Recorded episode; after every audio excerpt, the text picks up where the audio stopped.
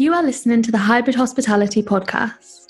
If you're interested in the trends that are transforming hospitality and want to explore what the future of the industry might look like, then you're in the right place. This podcast is brought to you by Stay the Night, a creative marketing agency working with hospitality businesses around the world who are changing the way people stay, work, and play.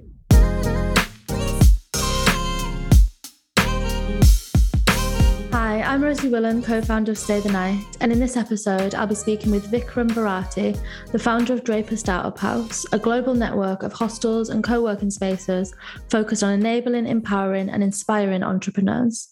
The brand currently operate 15 sites around the world, from Austin, Texas to Singapore, all of which provide the perfect environment for startups to thrive. Along with a place to stay, they also provide their community with access to venture capital and entrepreneurial education. In this episode, we hear about their mission to create 1 million businesses by 2030, how the pandemic has turned their business model on its head, and why entrepreneurship is a powerful force for social change.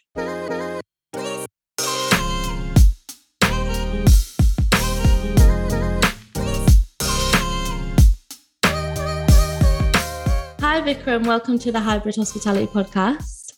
Hi, Rosie. Good to be on here. I know it's nice to catch up with you. So, to start, can you tell me a little bit about your own story and what led you to starting the business back in 2018?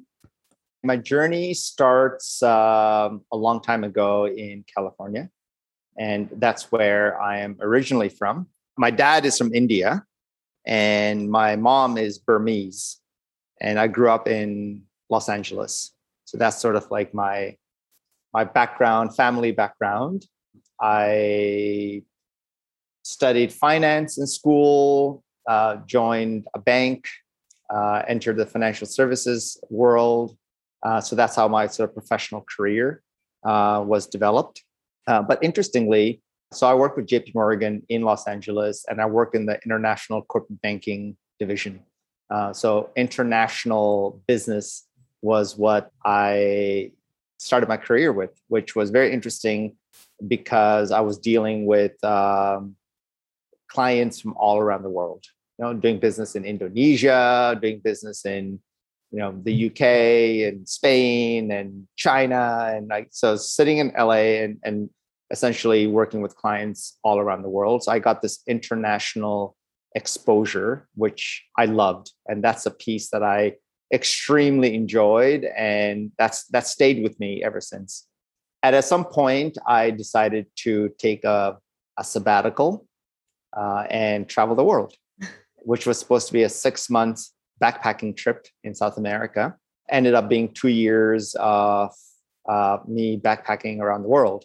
Uh, so I started off in Argentina and crisscrossed across South America. I was supposed to go back and then go back to work, but I I was having too much fun, so I hopped on over to Europe and then Asia, and just sort of um, traveling and eating good food and meeting awesome people all around the world. Uh, two years uh, of that, uh, and finally ended up settling down in Singapore.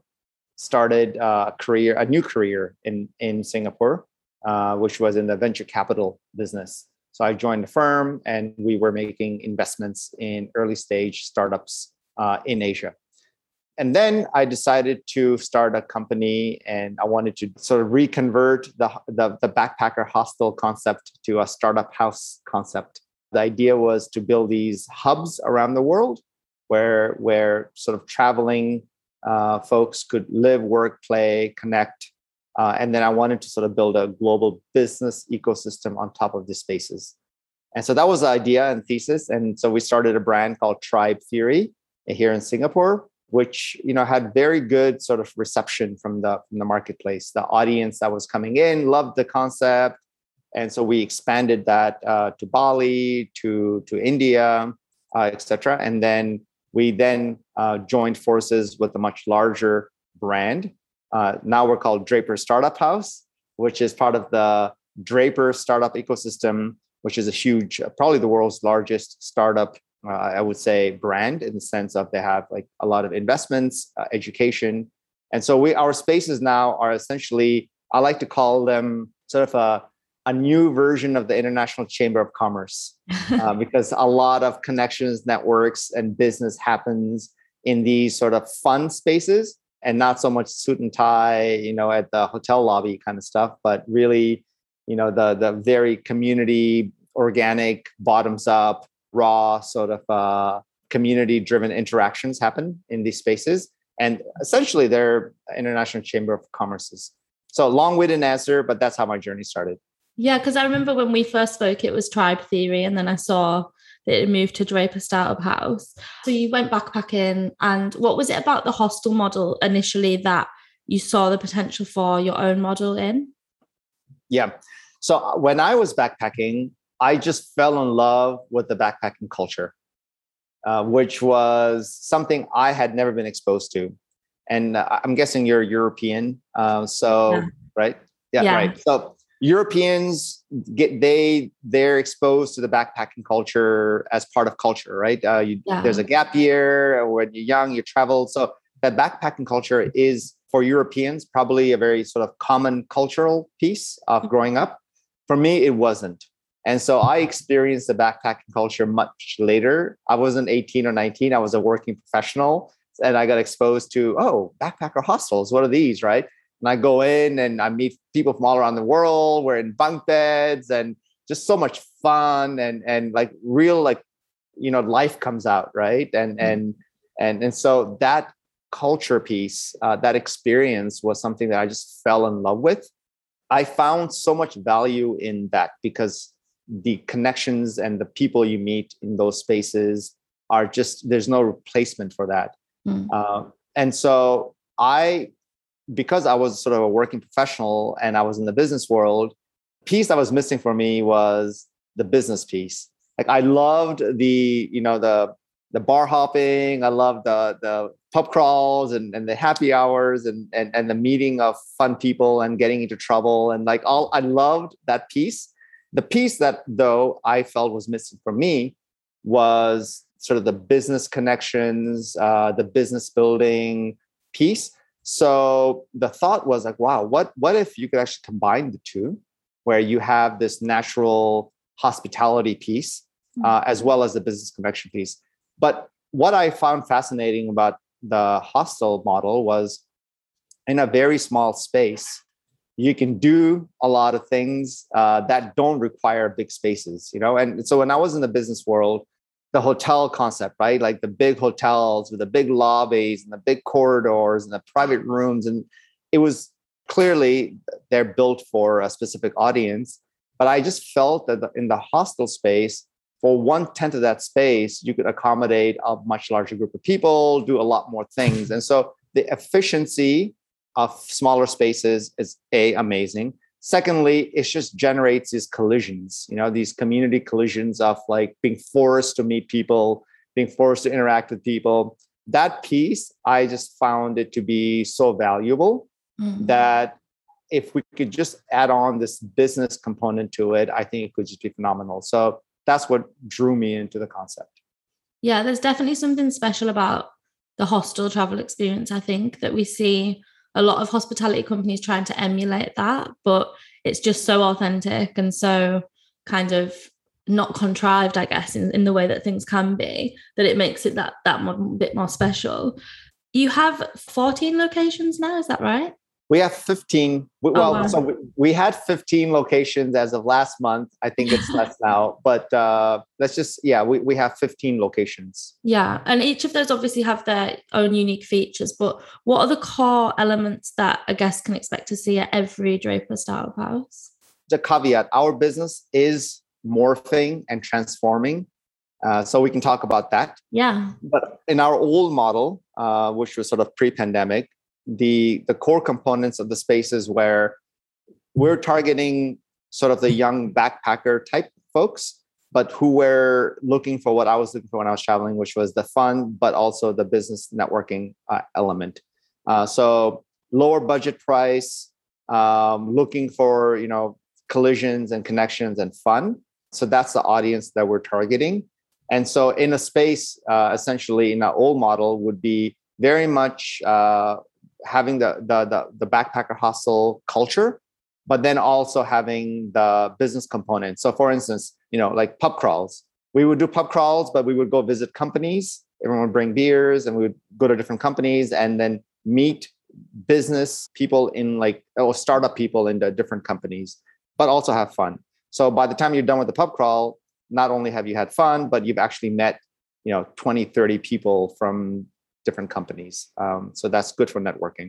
That's an element. Then a lot of the events we do, instead of pool parties, we would have pool parties, but with like a speaker talking about, I don't know, blockchain or whatnot, right? So there's an education element and a networking element and a business building element to every single piece of events that we did. So that was sort of the twist. Uh, so every space had that. From a physical component, it was pretty much like a backpacker hostel, you know, bunk beds, private rooms, common space, work area. Uh, so nothing fancy there, to be honest. But the core element that sort of differentiated us from the backpacker hostel next door was the element that this is where, if you want to learn about startups and business building and networking, meeting people that could help be helpful professionally, that was the place you went. Yeah. So you said the business is transforming now. That's exciting. But was that as a result of the pandemic then? Or has that accelerated that?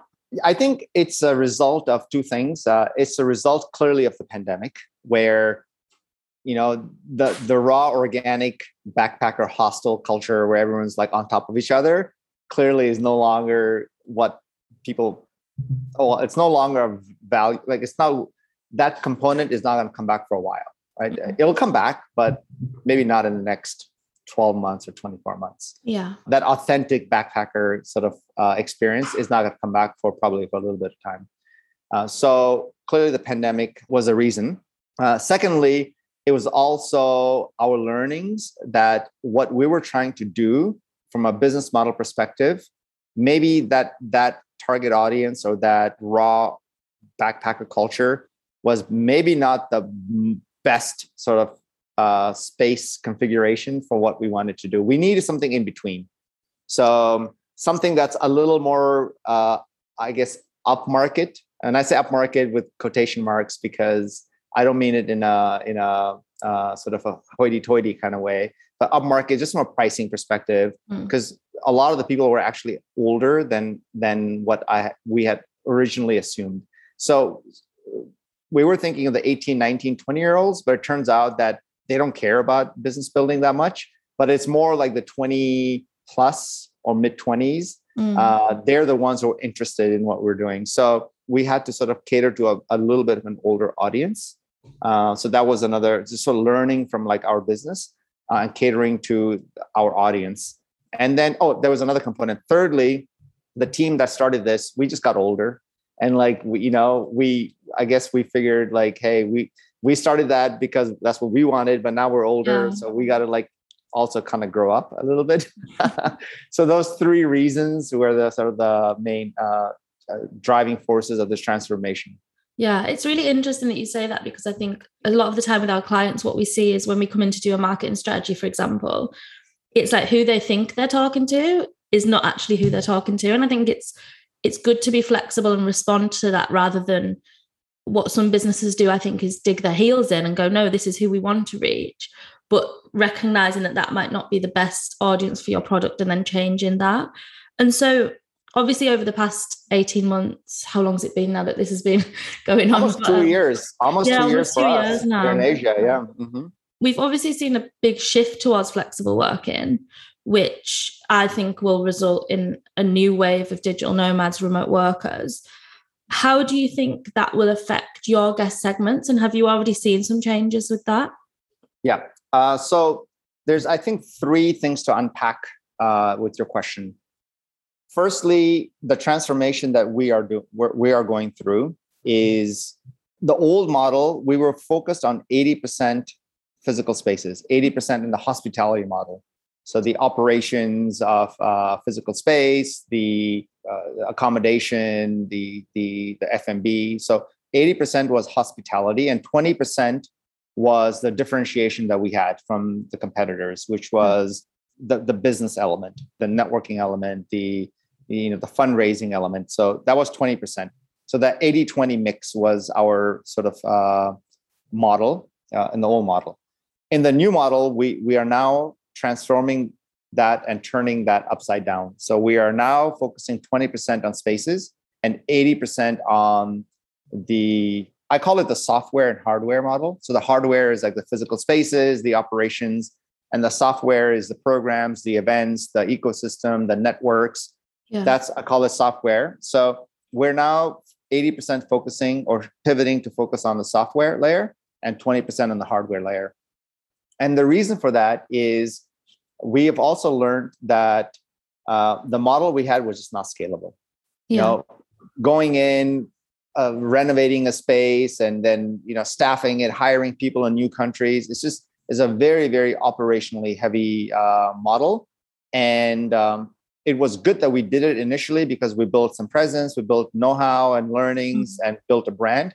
But now, now that we have established a global brand, we can actually get partner spaces that can they would like to co-brand with us. Uh, so it'd be like Draper Startup House at Unovo Space, which is what we have in Vietnam, or Draper Startup House at Dasha Living Space, which is in Spain.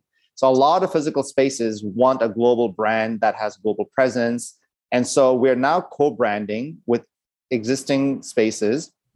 Uh, so our efforts are now 20% in physical spaces and 80% in the value added services, which is the global business network. Uh, so that's the transformation that uh, is going on with our business. And, and on to your question of like uh, flexible work, flexible spaces, remote working, digital nomadism, clearly that's the future. People are going to travel around the world and work from anywhere and, and would, in fact, that is going to become a competitive advantage for companies to be able to have that yeah. uh, ability for people to so infrastructure to support that uh, whoever builds infrastructure to support that is clearly going to be do well and, and, we see brands like Selina right they're building the physical infrastructure to support remote work and digital nomadism yeah. and, and, and clearly there's a need for that so uh, i think i think um, for sure uh, it's clear that that that industry is going to grow.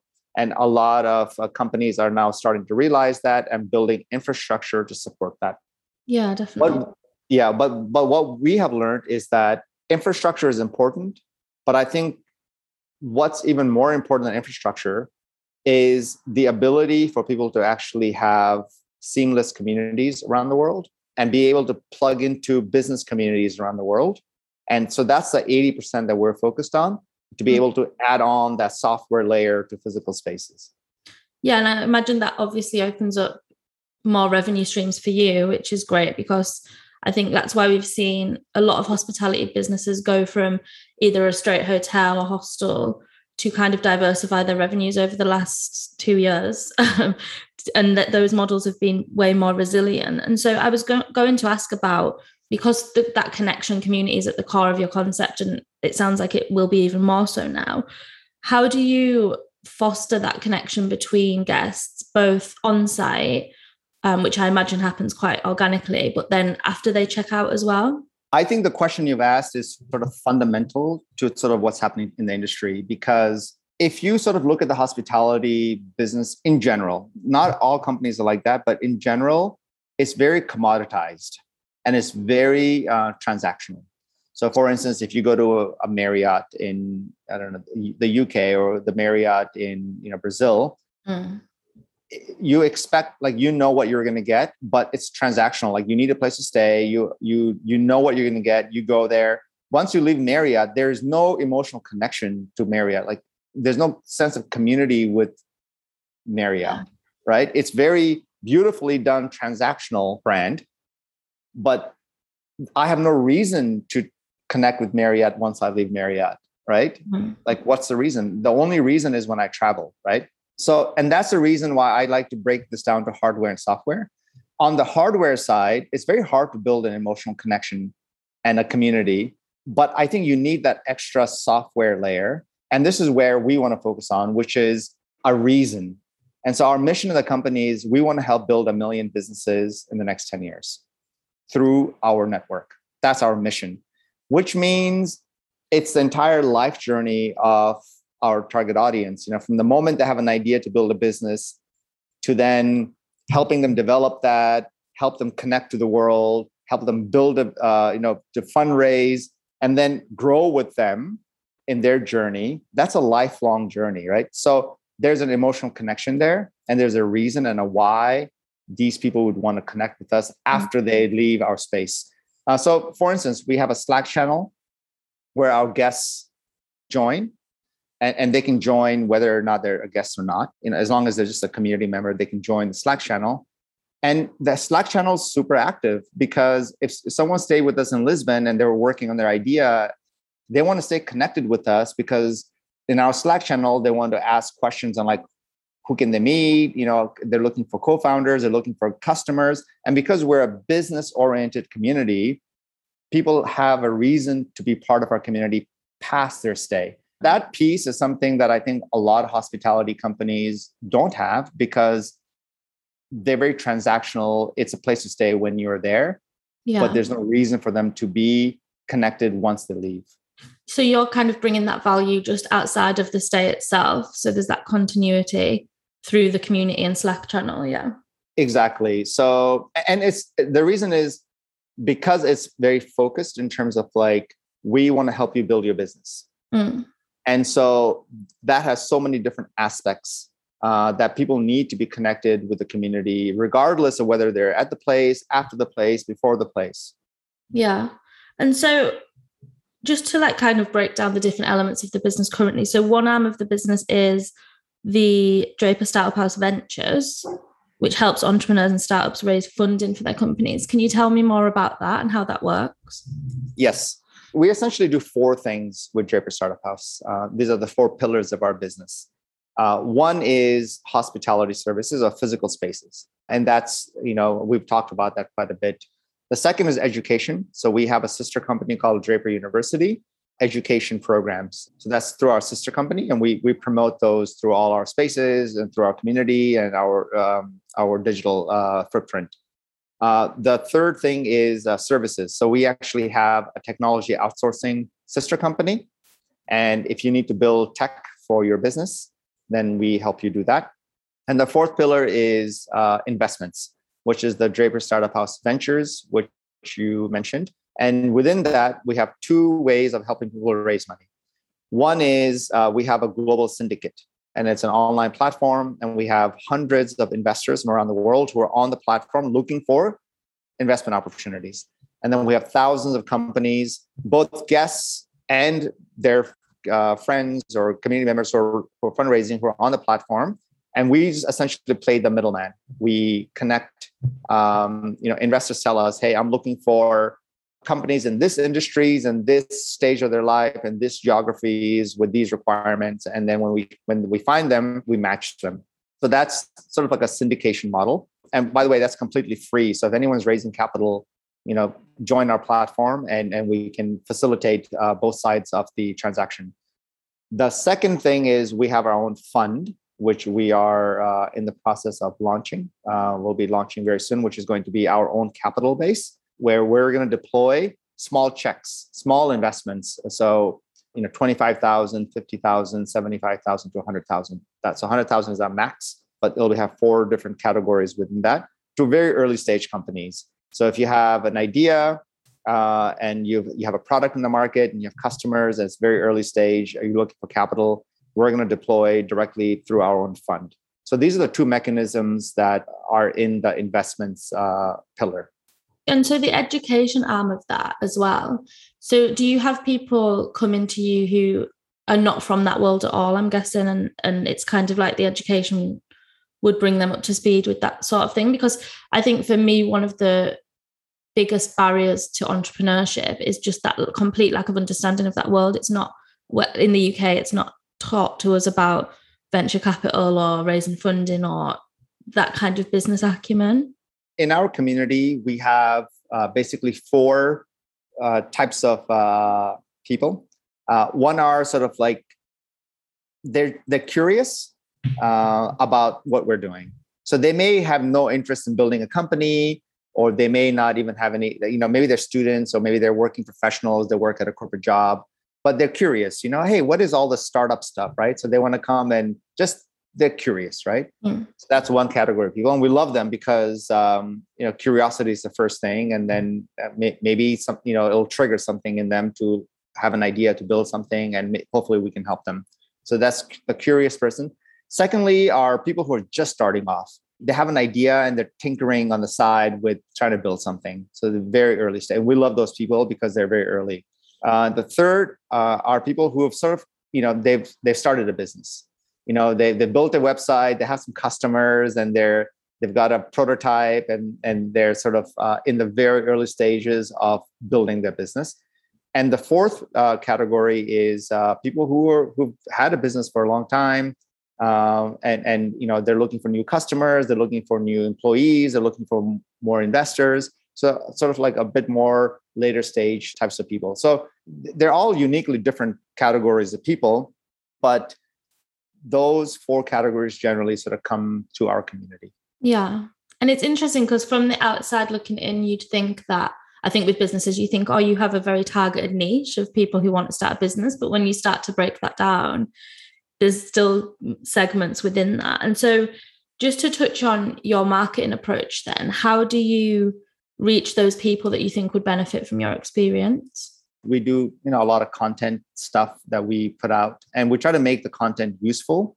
So, like any content that's coming from us is never about oh look at how spacious this room is or how beautiful yeah. the drapes are or like how nice is the lobby right like we generally don't do that because it's not our main focus mm. uh, our main focus is, is to help people build companies so all the content is really on on like hey one of our community members raised capital let's congratulate them right and i think people are attracted to that because you know it clearly shows a clear reason and definition for why we exist yeah. And it turns out that people like companies that have a strong mission.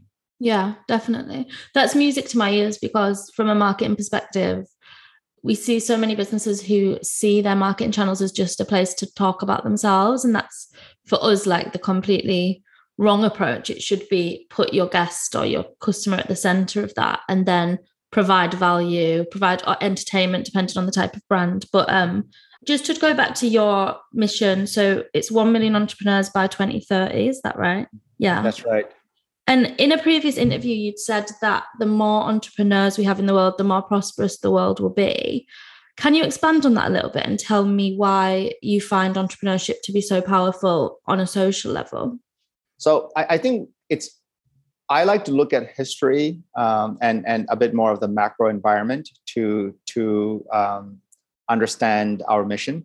So historically, humanity has all has sort of developed through um, you know first we're all we're all farmers, you know, or, or, we worked at a farm. We're all agrarian.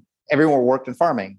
Oh, mm. there was like nobility and then there's farmers essentially. And then we sort of industrialized and then we built these massive factories and most people worked in factories. And then, you know, we became we came into sort of the digital era where the internet sort of like changed everything. Now we're at a point in history where it's so easy for people to become sort of take their independence in their in, in, on their own hands. There's really no time like this ever in the past mm-hmm. because. You can directly get customers you can build your own community you know you can you can go on youtube build your own channels you can have your own customer base you can build your own audience. Um, you know you can have your own shopify you can have your own instagram handles. So like these are all components of, of a time we live in where uh, people can become a lot more independent and have a mm-hmm. lot more freedom.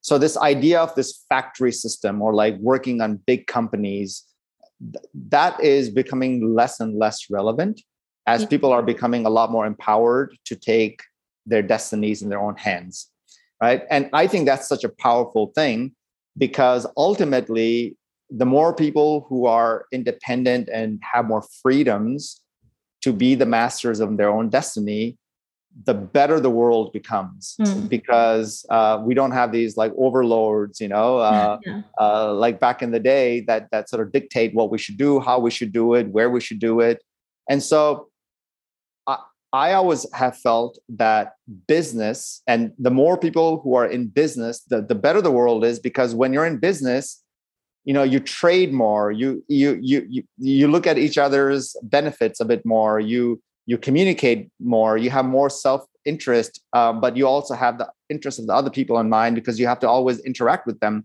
So business is such a great vehicle for people to communicate and find common ground. And then entrepreneurship is essentially taking your independence in your own hands. And what a better uh, goal to have to help people become independent, uh, to yeah. help people sort of interact and talk to each other. So I've always found that entrepreneurship is the most powerful tool in the world because through entrepreneurship, you find the reason to solve problems. Uh, you find reasons to innovate. You find reasons to, you know, essentially solve problems. Yeah. And that that's what entrepreneurship is. And so I think the more entrepreneurs there are in the world, the more people will communicate, the more people will innovate, the more people will trade, and and that seems to be the way the world gets better. Yeah, that makes perfect sense. And do you think that formal education, let's say, I know we're from different backgrounds, and then I only have a Western perspective on that, but do you think formal education has caught up with that, or do you think at the rate that this is accelerating now? Do you think things like Draper Startup House could replace the university experience, for example? Because that's something that interests me because I think now that would it be more valuable for someone instead of doing a three year degree in the UK to go and experience living a year in three different countries and learning the skills they want to learn from that and, and networking with all these people? I think that could potentially be more valuable. Yeah. Yeah, I, I, I completely agree with you. I mean, so it's very clear that people need to be educated. Like education is key to just being a human being and finding some success in life and you know getting through the world. So education is key. But how we get educated, I think, is changing. Mm. Um, and I think the formal education system, which I'm a product of, like I went to business school, I went to undergrad, you know, like so. Uh, just like you, we're, we're, products of like a formal education system, yeah. right? and and and I I found it to be very valuable. But I think that is changing because how you get educated is there's a lot more avenues of getting educated.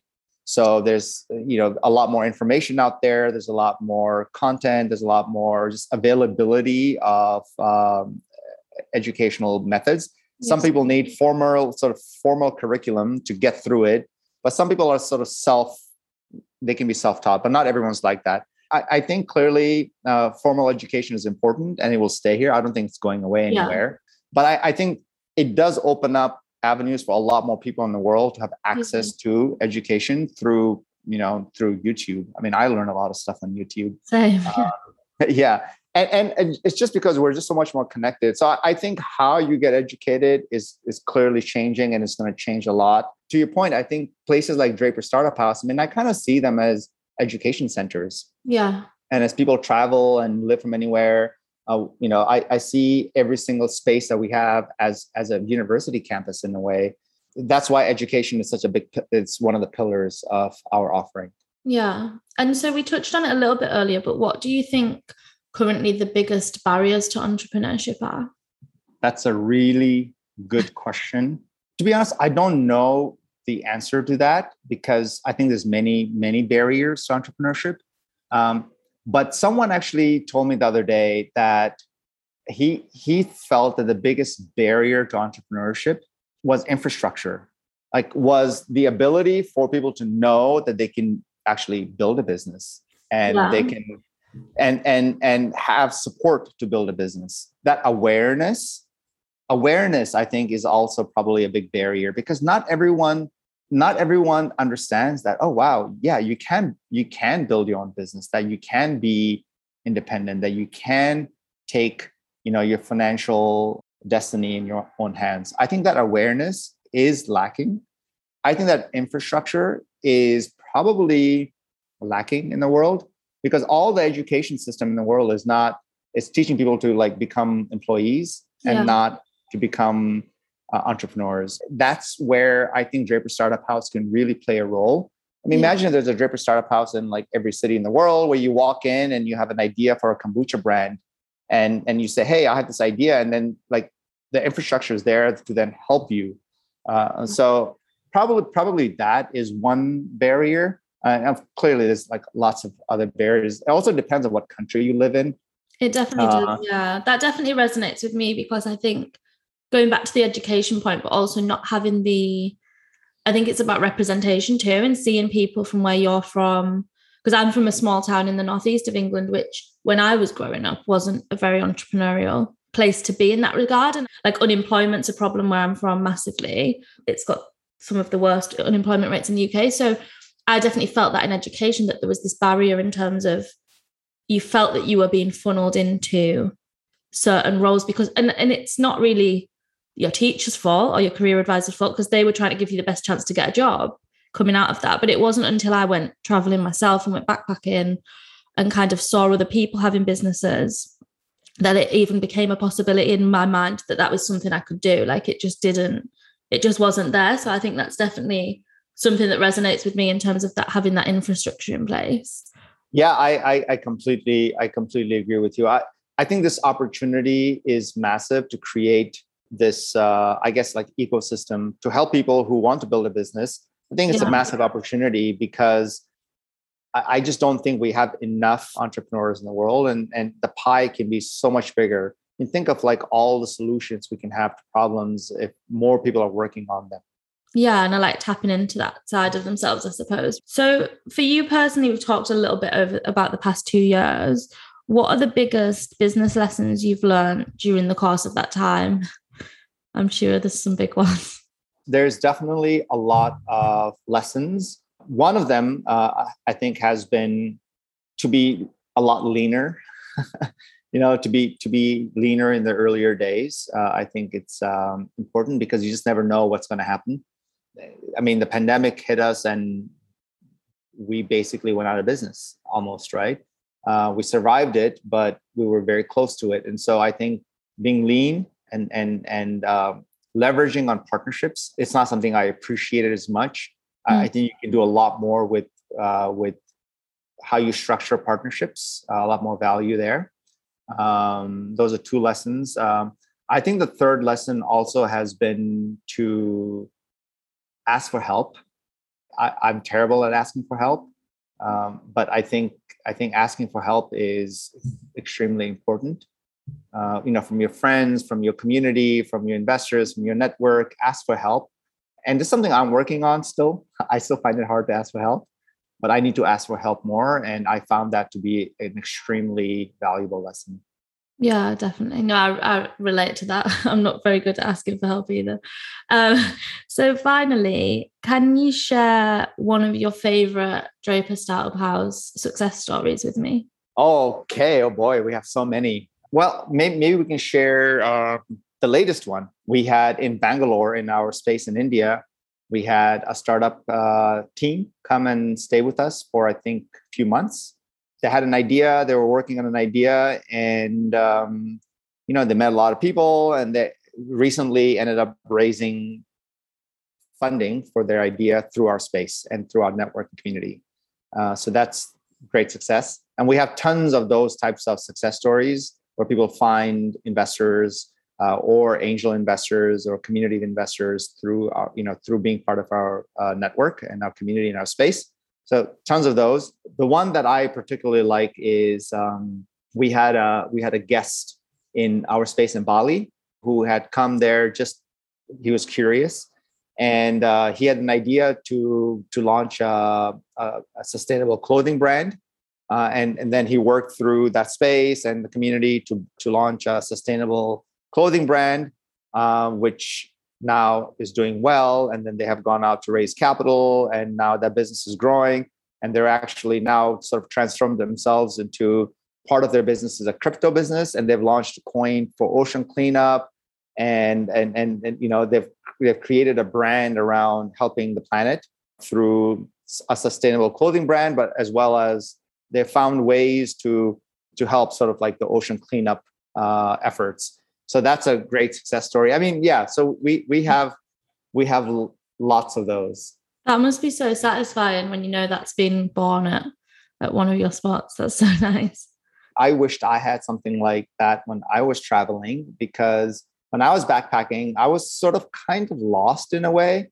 And I, if, if i had gone into a hostel where there was a community of people working on ideas and i was you know encouraged to sort of like come up with ideas and and and and build a business, I think I would have benefited a lot. So I wished I had that. I think that's often how the best businesses start is when someone sees something that isn't there that they know that they would benefit from or they wish they had, because then you can be totally in that mindset of it. right. Well. Right. Well, thank you so much, Vikram. That's been great. It's been great to catch up. And I really love what you guys are doing. I think it's so important and inspiring. And I'm super excited to see what what 2022 brings for you. Yeah, thank you. thanks, thanks for having me on. We're we're also curious to see how how things go. I mean, we're still in the pandemic and we're still trying to pivot and we're still trying to transform and we're trying to reimagine our business. But I think our mission is still clear, and I, I think our general direction is it's there. But it's you know ultimately, as you know, it's all about execution, patience, time, a lot of luck. I guess I keep telling myself just not to stop and just keep going just keep going and things will work out. So that's my mantra. I think that's been a lot of people's mantra for the last two years, definitely. But it's worked, you know, it's definitely yeah. worked. Thanks so much. Thank you. For those listening who want to find out more about Draper Startup House, you can visit www.draperstartuphouse.com. We hope you enjoyed this week's episode of the Hybrid Hospitality Podcast. Don't forget to subscribe if you'd like to be the first to hear about new episodes. We'd love it if you could leave a rating, and if you'd like to follow us on social media, you can do so. Just search Stay the Night on LinkedIn or head to at Stay the Night Co over on Instagram. For more information about what we do, visit www.staythenight.net. Until next time, thanks for listening.